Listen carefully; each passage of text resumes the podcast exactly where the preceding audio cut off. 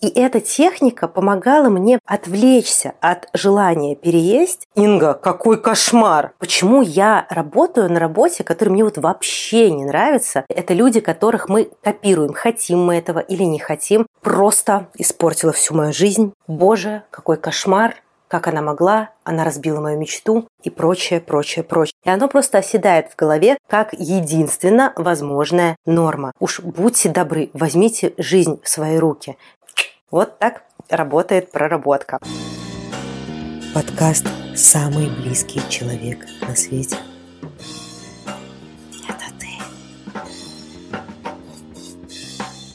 Всем привет, меня зовут Инга, и я рассказываю о действительно работающих инструментах wellness для создания своего счастья и благополучия. И если вам интересна тема создания счастья и благополучия своими собственными руками, то подписывайтесь на меня, я рассказываю здесь много интересного. А я перейду к теме данного выпуска. Я сегодня хотела бы поделиться с вами одним инструментом, который я не сразу освоила. Мне пришлось адаптировать его под себя, прежде чем он на мне сработал. А инструмент этот это работа с убеждениями. Я называю это навык голоса в голове. Но на самом деле это даже такая система навыков, скажем так, которую я доработала под себя, когда создала еще разные категории этих голосов. Я сегодня хочу рассказать вам про эти категории, но прежде я поделюсь еще парочкой инструментов, которые на мне не сработали. Точнее, один не сработал вообще, но он сработал на моей подруге, а второй на мне сработал как бы так, чуть-чуть немножечко. В общем, он мне тоже помогает, поэтому не могу скрыть от вас и его. А затем уже перейду к категоризации и конкретным ситуациям, с которыми мне удалось поработать, и конкретным уже действительно навыкам, которые удалось применить. При этом в каждой категории я буду рассказывать про один навык, но это не значит, что этот навык может относиться только к этой категории. Он может применяться и ко всем остальным. Но начнем с того, что у меня не сработало. И не сработал у меня, значит, навык, который давался в марафоне. Одно одной женщины с фамилией на букву Б. Да-да, я проходила психологический марафон, но дело в том, что я бы вообще даже не подумала вам о нем рассказать,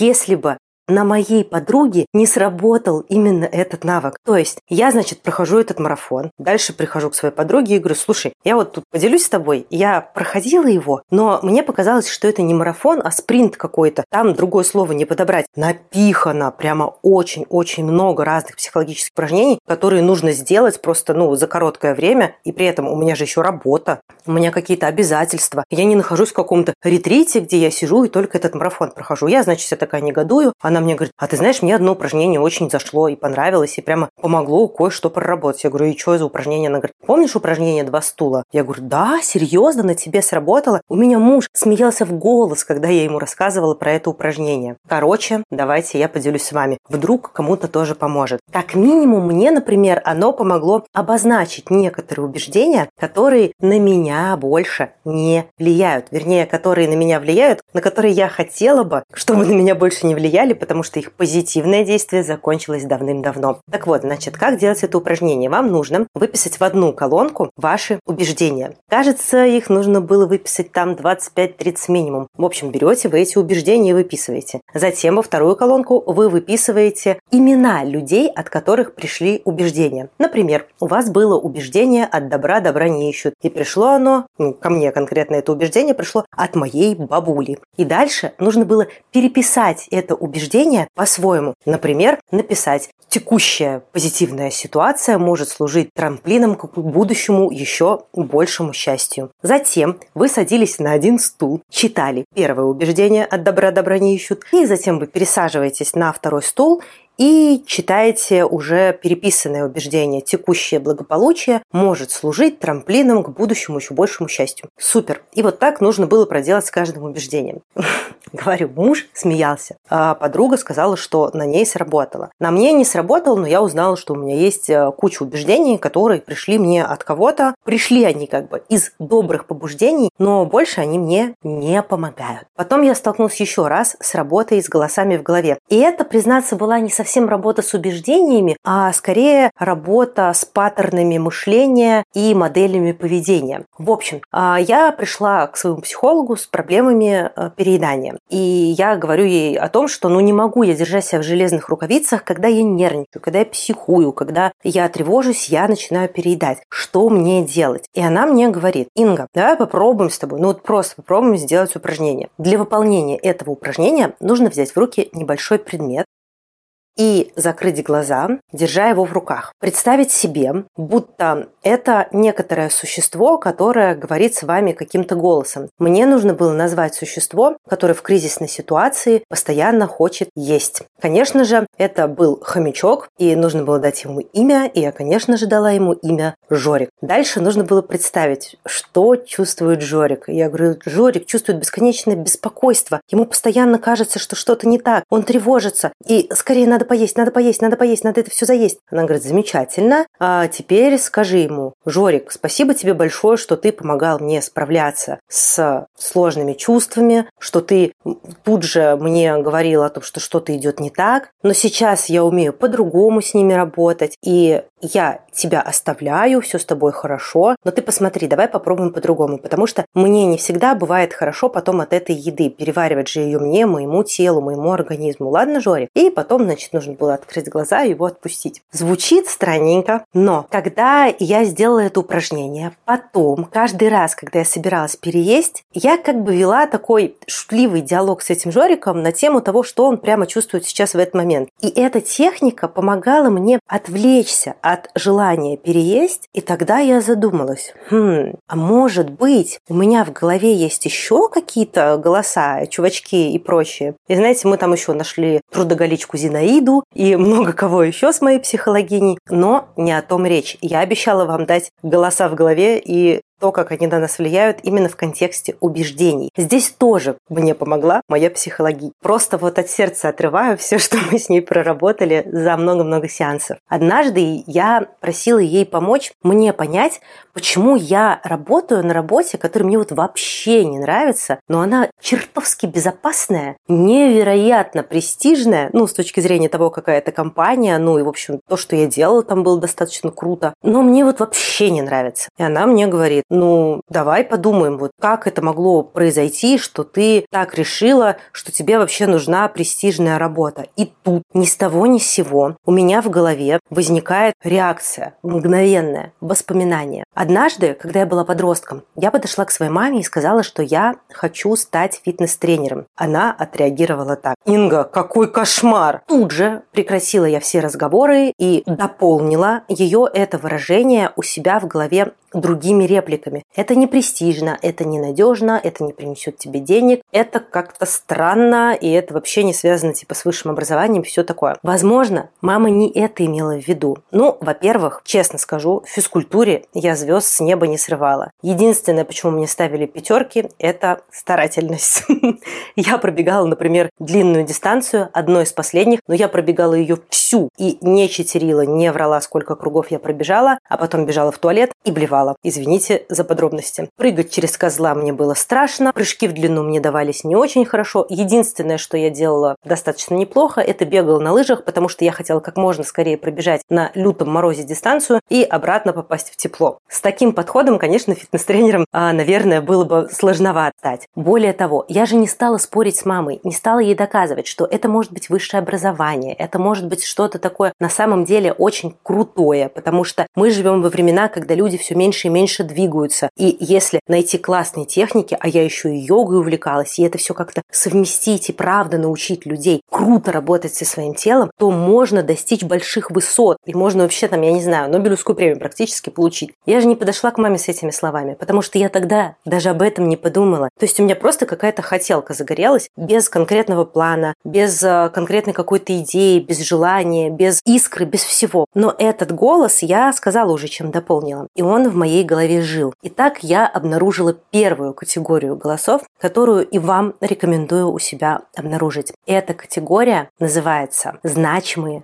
взрослые. Само название я не придумала. Значимые взрослые – это понятие из психологии. Чаще всего значимые взрослые – это наши родители. Но бывает так, что на взросление и на воспитание влияют какие-то другие люди, да, по каким-то ну, своим обстоятельствам. И значимые взрослые – это люди, которых мы копируем, хотим мы этого или не хотим. Мы растем не через то, как нас воспитывают, а через то, как ведут себя наши родители. Именно поэтому принято говорить – не воспитывай ребенка, воспитывай себя. Ребенок будет за тобой просто-напросто повторять. Но помимо того, что ребенок повторяет, он еще и внимательно снимает все ваши эмоции, все ваши слова и так далее, если вы взрослый. И вот мы впитываем это и нам кажется, что это абсолютная истина, когда мы дети. Потом мы забываем, откуда к нам что-то пришло и прочее, и оно просто оседает в голове как единственно возможная норма. Но времена меняются, и возможная норма тоже меняется. Сегодня можно действительно, если ну, глубоко копнуть, стать очень хорошим специалистом по фитнесу. И это не значит, что ты будешь каждый день кого-то за попу трогать. Хотя ничего плохого в этом нет. Особенно если попка подтянутая становится. Но речь-то о чем? О том, что голос в моей голове – это был не голос моей мамы, а это был голос мамы в моей голове, то есть какая-то мама, какой-то образ ее в моей голове это говорил. Ну и я, как взрослый проработанный человек, должна была сразу понять, что мама ни в чем не виновата, и все хорошо. Но так не случилось, потому что жизнь – это вам не ванильный пряник. Ой-ой-ой-ой.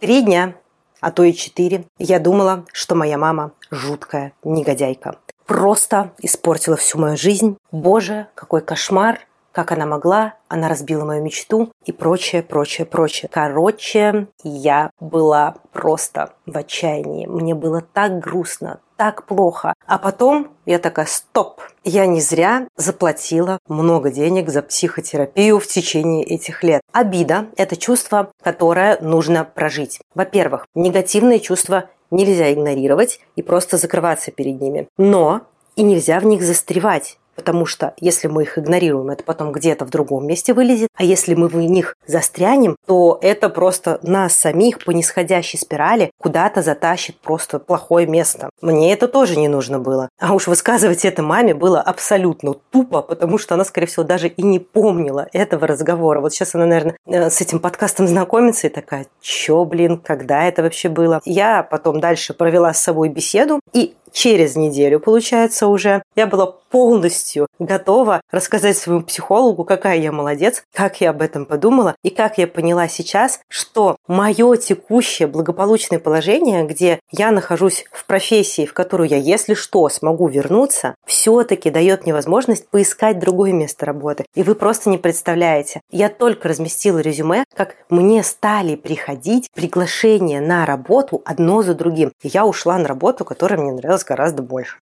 Вот так работает проработка. И здесь я хочу вам порекомендовать забрать себе навык проживания негативных эмоций. Еще раз повторюсь, мне кажется, это важно повторить. Негативные эмоции, они неплохие, они просто эмоции, которые у нас есть так же, как и позитивные. И все эмоции нужно проживать, а негативные нужно пройти насквозь и двигаться дальше. Отпустить обиду очень важно. Более того, бонусом расскажу вам, что в современных веяниях психотерапии стало понятно, что бесконечно винить своих родителей, ну или других значимых взрослых во всех своих бедах ненормально. Что окей, допустим, вы можете там разбираться с обидами на родителей и как-то в них копаться до 30 лет. Но после 30 лет уж будьте добры, возьмите жизнь в свои руки и прекратите жить какими-то там обидками на взрослых. Теперь вы взрослый человек и можете сделать себя и свою жизнь сами. И на этой пафосной ноте перейду ко второй группе голосов.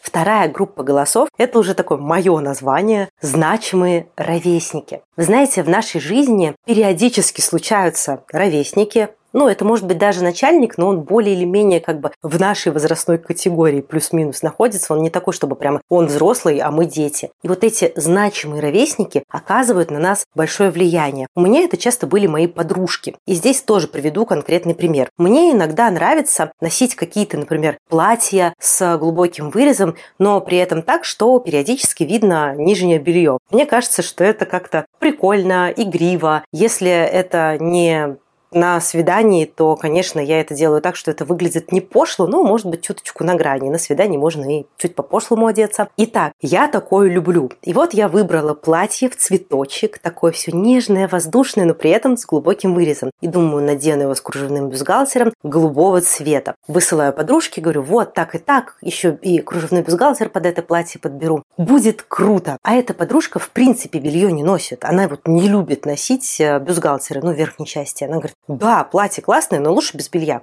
Я его просто не купила. И потом я еще очень долгое время не покупала себе подобные платья, потому что я без белья ходить не люблю. Но через какое-то время я вдруг допенькала. Так она ж про себя сказала, а не про меня. Это же ей лучше без белья. Я же ее не спрашивала совета, а мне как лучше, с бельем или без белья. Это просто она высказала свое мнение относительно того, как она бы, например, это носила. Ну, я не знаю, что он там имел в виду. Я это так восприняла уже, когда над этим подумала. И как я давай носить, значит, это все такое? Мне так хорошо стало. Отпустила я такую маленькую частичку фэшаниста, моднички из себя, и мне стало действительно круто. Представьте себе, как можно сделать себе круто просто от того, что вы кого-то не послушали или не восприняли на свой счет. Навык. Я обещала, что буду давать вам навык. И здесь ну, навык, по-моему, очевиден. Не принимайте на свой счет все голоса и все мнения. Если в вашей голове живет какое-то чье-то мнение, и оно как будто бы вам свербит и периодически мешает принять решение, а вы вообще возьмите и не послушайте и сделайте по-своему, и все. Не обязательно слушать каждый голос, даже если это голос очень значимых и важных вам людей. Теперь перейдем к третьей группе. Третья группа – это общественное мнение. Оно такое достаточно странненькое, потому что, ну, это то, что как бы типа поколение формировали, и то, что кажется классным и важным. Однако, на самом деле, общественное мнение, оно, знаете, такая барышня легкого поведения, подстраивающаяся под социальную ситуацию. Сейчас поясню. Когда-то ну, относительно недавно, ну, скажем, там, 200 лет назад, было достаточно нормально э, создавать браки, когда девушке было допустим, 13 лет, а мужчине там 25. И 25-летний мужчина уже воспринимался так, как сегодня воспринимают 40-летнего, а 13-летняя девушка тут же давай рожать. Сегодня это покажется как минимум странным, а как максимум педофилией. Почему? Да потому что сейчас у нас есть возможность, во-первых, с точки зрения медицины подождать больше времени, а во-вторых, социальная необходимость девушкам тоже закрепиться как-то в обществе, себя понять, найти свою профессию. И есть у них еще и желание для такой реализации. Поэтому все говорят, подожди. Также стало понятно, что ранний сексуальный опыт влияет негативно на нервную систему. Настолько негативно, что даже приводит к депрессиям. И поэтому есть возраст согласия и так далее. Понятное дело, что там зрелость когда как у кого возникает, но спешить точно некуда, особенно 13 лет. И поэтому мы изменили эти нормы. Но нормы в некоторых вопросах меняются так быстро, что не обязательно им следовать. Например, нормы моды. Вернемся снова к более простому примеру. Вот я сейчас сижу э, и записываю этот выпуск в таких блестящих брючках с пайетками. Я обожаю эти брюки. Я надеваю их с футболочкой, с кедиками, с обычной какой-то холщовой сумкой и так гуляю по городу. Когда меня впервые в этом увидел мой муж, он спросил, это что вообще? Ты типа нарядные брюки, которые для Нового года там или для какого-то праздника на улицу наденешь? Оказалось, что он не в курсе тренда на нарядную обыденность. Но если это ожидаемо, то то, что он так бурно отреагировал на меня, было странным. Более того, когда я ему рассказала про этот тренд, он сказал, ну хорошо, есть такой тренд, а тебе-то зачем на улицу одеваться как fashion-блогер? Я говорю, слушай, ну а может я хочу fashion-блогером стать? Он говорит, ну можно же стать fashion-блогером, который одевается более спокойно. Я говорю, а зачем тебе одеваться более спокойно? И тут мы выяснили, что в его социальном bubble е, в его социальном пузыре принято вести себя более сдержанно, и ему так комфортно. Ему комфортно носить просто спокойные какие-то базовые вещи. Мне же интереснее модничать, играться. И здесь я просто другой навык применила. Я применила навык анализа и аудита. А применимо это ко мне сейчас или нет? Потому что в каких-то случаях, наверное, было бы странно в таких брюках пойти. Может быть, где-то в каких-то ситуациях на меня бы косо посмотрели, а где-то и побили бы вообще. А если взять э, кружевной бюстгальтер из предыдущего рассказа, то его явно не стоит надевать в церковь или в мечеть, или где-то в каких-то арабских странах так одеваться. Поэтому социальные нормы нужно оценивать с точки зрения себя. Они мне применимы или нет? И если, например, социум изменился, общество изменилось, изменился ваш как раз-таки социальный бамбл, социальный шар, то общество, где вы обитаете, то окружение, которое у вас есть, то, может быть, стоит и пересмотреть нормы, которые вы слушаете, а которые вы перестаете слушать. Ну и если нормы социума вам совсем неприемлемы, то, может быть, нужно сменить окружение. Бывает, что и такая необходимость возникает. И сейчас я расскажу про последнюю категорию. Последняя категория голосов, она, не знаю, насколько вами ожидаема, с ней достаточно сложно работать, я бы сказала, сложнее всего. Это наши собственные голоса, наши голоса из прошлого. Я уже рассказывала в предыдущем выпуске о том, как выстраивается нейронная связь. Мы сначала что-то делаем, потом понимает наш мозг, что это работает, у нас выстраивается нейронная связь, что надо так делать в подобных ситуациях, и если мы делаем что-то снова и снова, то в конце концов она закрепляется, и мы как по проторенной дорожке по ней ходим в любой непонятной ситуации, потому что мозг это ленивая штука, а если он не будет лениться, он просто вскипит и взорвется. Это правильно он делает, что ленится. Но иногда нужно пересматривать наши нейронные связи, и вот у меня такие были. И одна из них это была привычка все на свете рационализировать. Я все объясняла с точки зрения логики. И это работало до тех пор, пока я не узнала, что логически можно доказать две кардинально противоположные идеи. Для этого даже существуют специальные дискуссионные клубы, где люди друг другу доказывают, что одна идея правильная, а потом другой человек берет и рассказывает, что противоположная идея правильная и может сойти с ума, если все на свете объяснять с точки зрения логики. А еще можно перестать слышать свои чувства чувства. И именно это со мной случилось. Я перестала слышать свои чувства, а если я их слышала, я просто говорила, нет, мне все равно, что мне это не нравится. Логически это правильно сделать. В какой-то момент мне пришлось поговорить со своим голосом разума и сказать, дорогой мой голос разума, спасибо тебе большое за то, что ты есть, но иногда я хочу действовать согласно своим чувствам. Пусть это будут какие-то там ошибки, нарушения, может быть, не всегда все это будет правильно, но Дай мне возможность, пожалуйста, допускать ошибки, потому что не слушать свое чувство для меня достаточно плохо оборачивается. Я вот что решила, что я буду периодически обращаться к этому рационализатору, потому что если все время все делать только из импульсов, то можно, конечно, таких делов наворотить, но я буду к нему обращаться уже зная, что это лишь одна из вариаций моих действий, и при этом оставлять себе возможность все-таки слушать свои чувства, но с ним консультироваться. Здесь я даю вам последний навык. Это оставить голос в своей голове и оставить ему силу, но сделать его не единственной силой, а просто в зависимости от ситуации слушать голос или не слушать и периодически к нему обращаться. В каждом своем выпуске я даю какое-то небольшое упражнение. Сегодня я хочу направить вас в позитивное русло и дать вам такое упражнение. Представьте себе голоса в своей голове, которые вы себе оставляете в каждой категории, которые повлияли на вас позитивно. Я приведу вам пример. Моя мама сказала мне, что при должных усилиях я вообще способна на все, что угодно. У меня такая суперспособность освоить все на свете. И есть огромное усердие и сила воли. Это я точно себе оставляю. Мои подружки говорят мне, что я пишу классные посты в социальных сетях. Подписывайтесь, кстати, на меня. Ссылки оставлю в описании. Но они, правда, прикольные, и спасибо большое моим подружкам за это. Моей учительнице по русскому языку эти посты бы не понравились. А общество говорит мне о том, что дорогу осилит идущий. И это я точно забираю себе, и вам советую. Хотя, как хотите, конечно. Ну и четвертое, я. Я себе говорю, что рисковать прикольно. Риски могут быть неоправданные, могут быть оправданные, но совершенно точно не попробуешь, не узнаешь. Какие у вас есть голоса в голове, и убеждения, которые с вами и которые являются вашей силой. Вспомните о них. Спасибо большое, что были со мной. Всего вам хорошего. До следующих встреч. Чао, какао!